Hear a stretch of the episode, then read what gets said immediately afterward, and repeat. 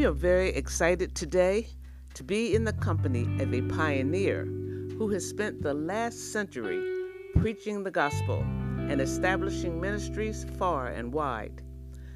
The Reverend Dr. Catherine Camper, author, founder, pastor, teacher, preacher, friend, mentor, wife, mother, and role model is a woman walking out her destiny and wasting no time in spreading the message of salvation. We are up close and personal today with Bishop Camper so that we can get to know her a little better. Bishop Camper, we want to ask you a few questions to get a conversation going. My first question is Is there anything you regret not having accomplished in your long list of accomplishments? Yes, there is one thing that is always in my mind, and even now at at my latter years, mm-hmm. uh, the one thing that I always wanted to do was to have. Um, I wanted so much to have something like a halfway house, um, a house for battered women, or just just a special place. And I think out of all that I really had in mind that I really wanted to accomplish, that is the only area that I have not tapped into. Mm. And sometimes I become sorrowful and ask myself, why didn't I? Did I really have the opportunity? Or just why? I've never done it because it's it's been such a thing in my heart that I really wanted to do. And I, I, I can't answer why that I haven't accomplished that. But I believe that the ministry itself will accomplish that dream that I was not able to fulfill. But I really believe that the ministry will have a house for needed people, to meet the needs of people who um, just won't make it without help. And that's my dream. That's my heart's desire. You have so many accomplishments. While you were speaking, my mind was thinking the exact same thing. Because your ministry is so far reaching and you have touched the lives of so many people and trained so many people, that I believe I touch and agree with you that God will raise someone up under this ministry, the ministry that you started. And this vision that you have for a halfway house will come to pass.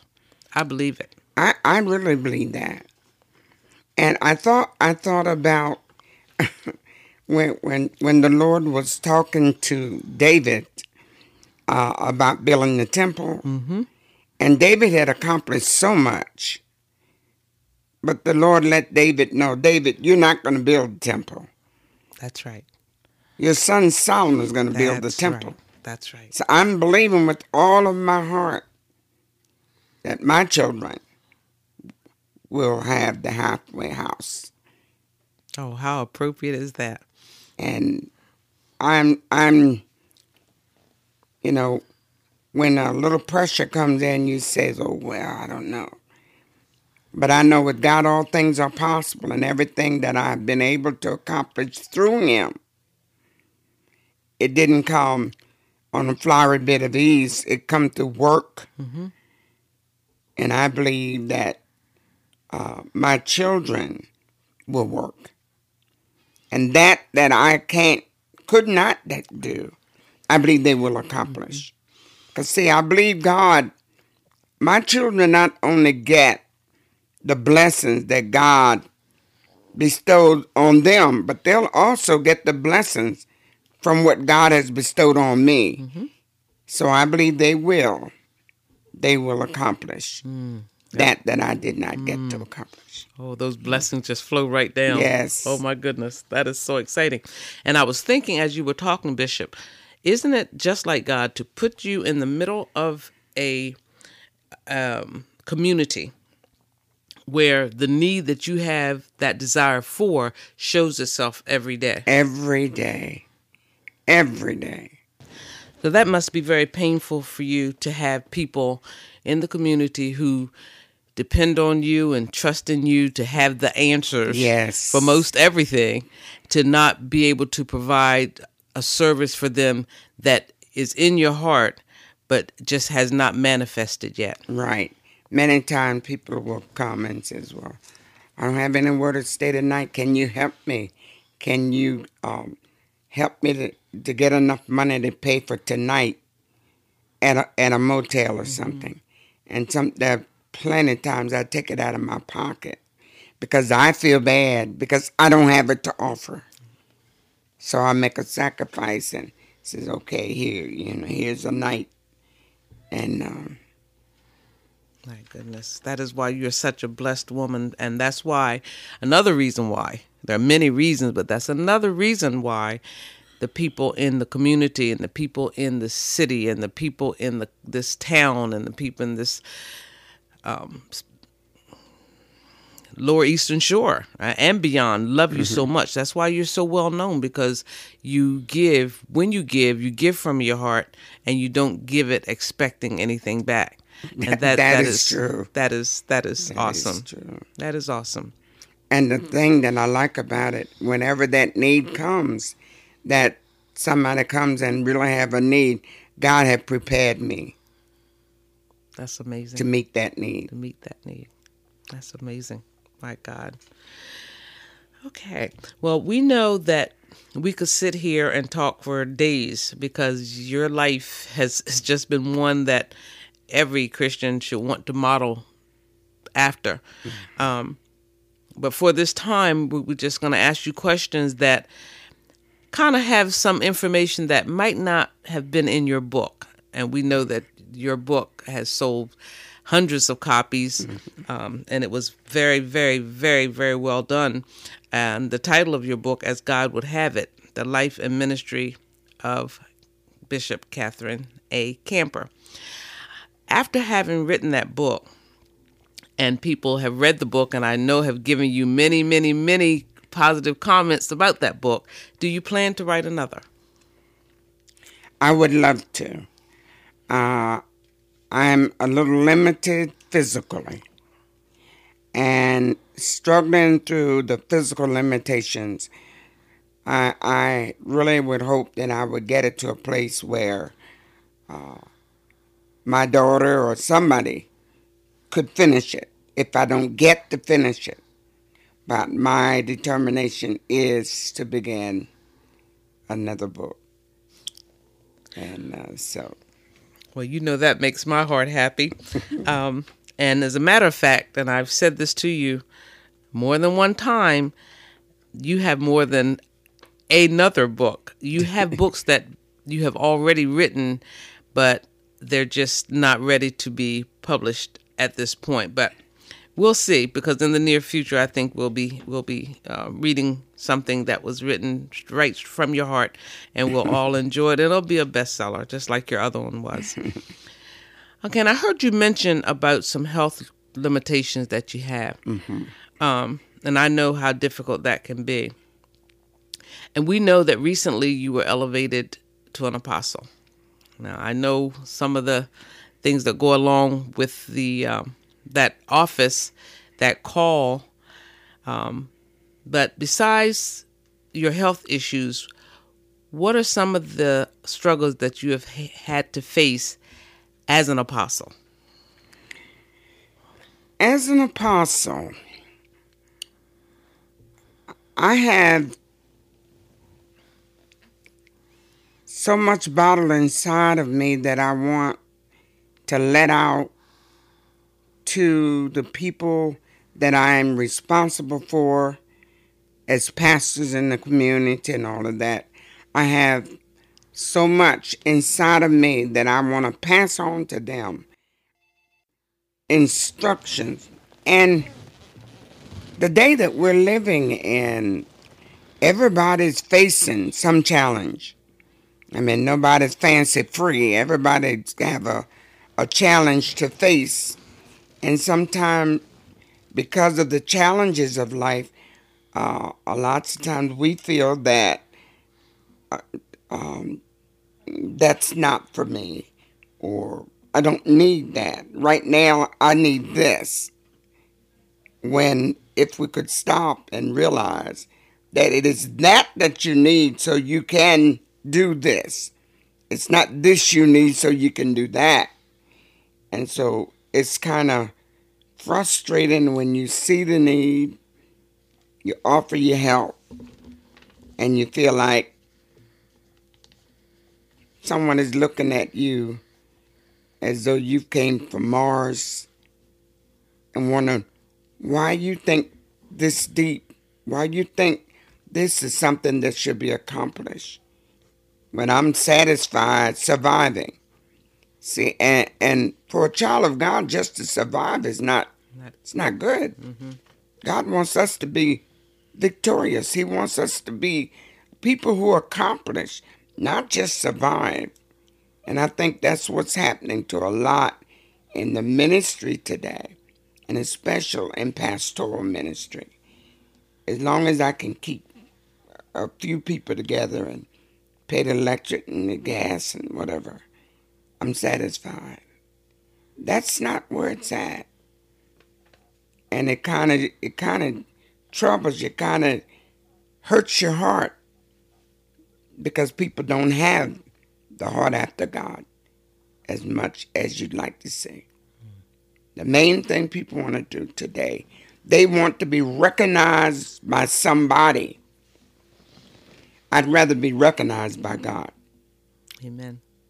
Because I know that if I'm recognized as His child, if I'm recognized as His leader, then I know I'll be pleasing to Him. And whatever it is that I need that I have and somebody need he'll help me to share it. So sometimes it bring tears out of your eyes. Mm-hmm. sometimes when I sit and especially last time I'm in this room I'm in this room more than I am anywhere else and I sit here to this desk and think of people uh, maybe somebody just called and can see so many areas where if they would accept some instructions and follow up on them, that a lot of the little problem that they're having now wouldn't be there. So I just, you know, I say, God, help me to reach them. And I know you're not going to reach everybody, so mm-hmm. you just say whatever your will is, and whoever I'm to reach, help me to reach them.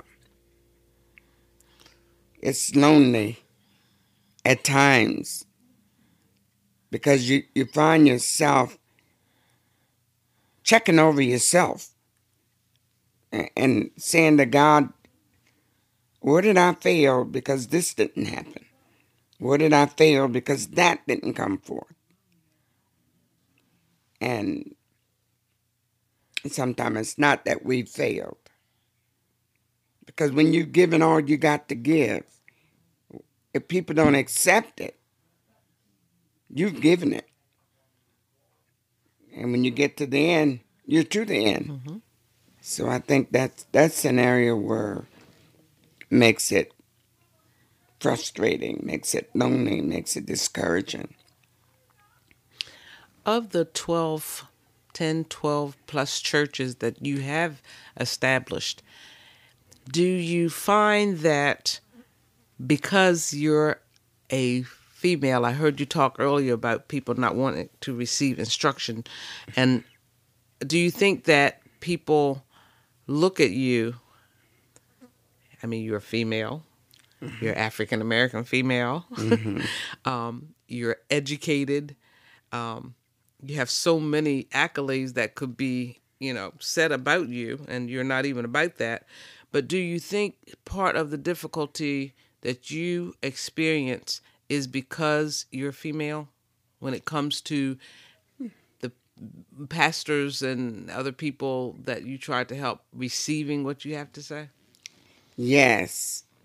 I I I, I really feel that if I was a male, had the same mindset uh, and everything, I feel that it would be accepted simply because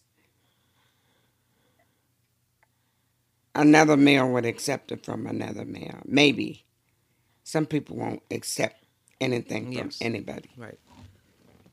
But um, um, I've had to deal with that ever since the Lord have called me. That because I was a female. But I think about um, Jonathan's son, Mr. Mephibosheth, and when David sent for him, he said, "Is there anybody from the house of Jonathan? I I want to show my kindness." And when he, somebody told him that this one child that was crippled, and, and that, uh, but they were going to get in touch with him and tell him that David wanted him. hmm And I often think of a sermon that I heard taken from that scripture. He knew I was crippled when he called called me. So God knew that there were going to be handicap moments Mhm. when he called me. Oh, that And so sounds I- like a book title to me. Handicap moments. So I, I and I just asked God to help me not to. I don't intend to give up. I don't intend to give up. I intend to give out. I intend to give everything I got to help somebody. hmm And sometimes when you know all, all they need is sound advice and they won't take it, that hurts. It's it's like say I just come from this side street and there's a great big hole in the street. And I see somebody getting ready to turn down that same street that I just come and I'm I manage to miss that hole because somehow or another the Lord made me aware that that hole was there.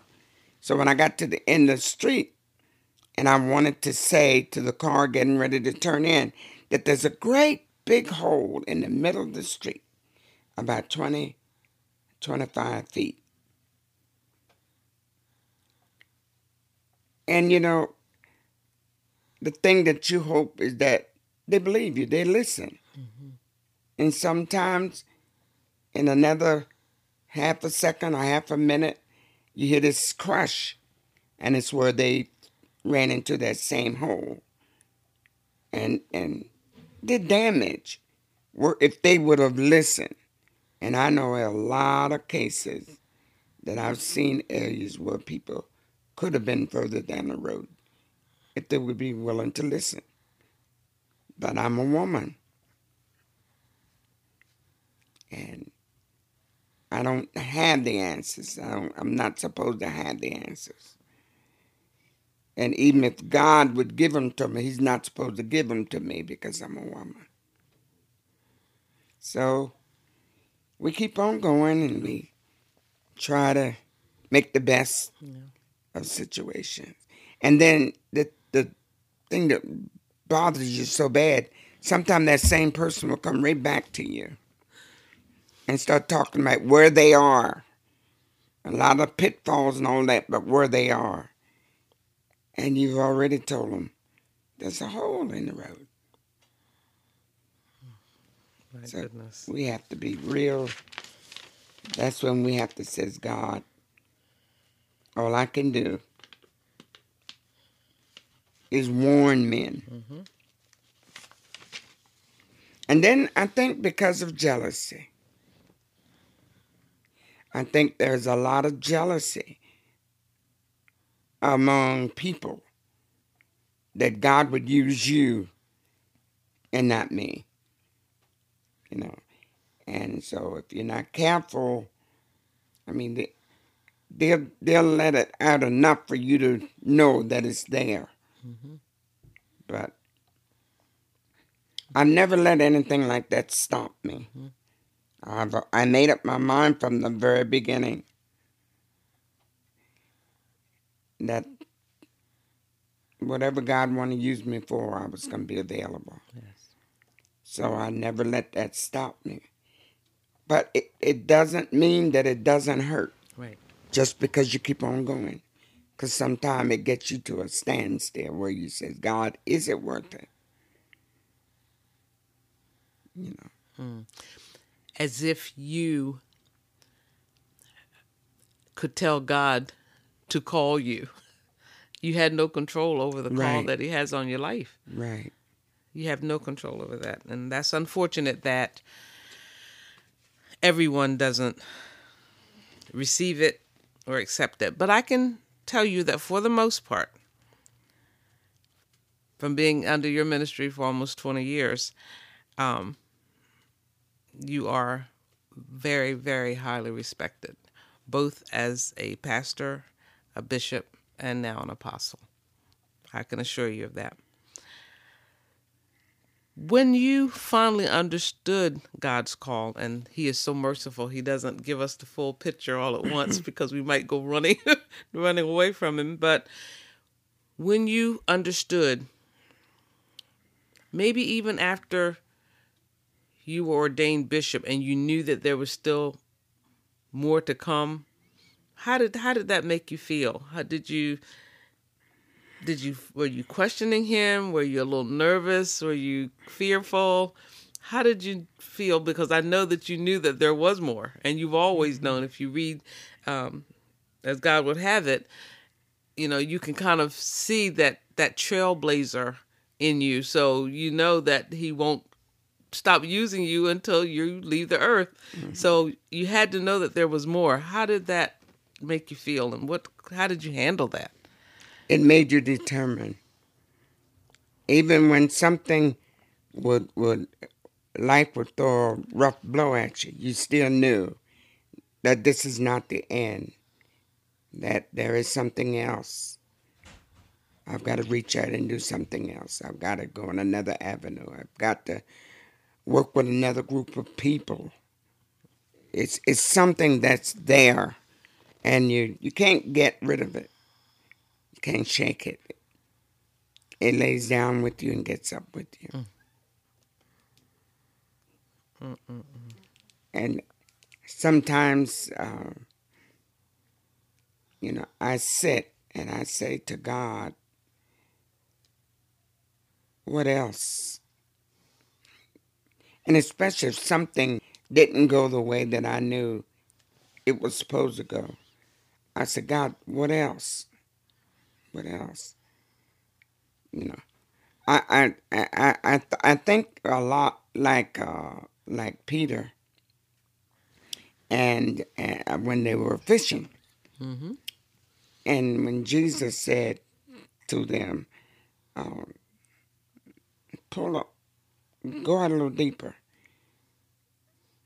and um, Peter thought within himself, "Now wait a minute." You're a carpenter. I'm the fisherman. And uh, and almost to the to the point that you you can't tell me how to fish because I'm the, I done this by trade, you know. And and then when Jesus said,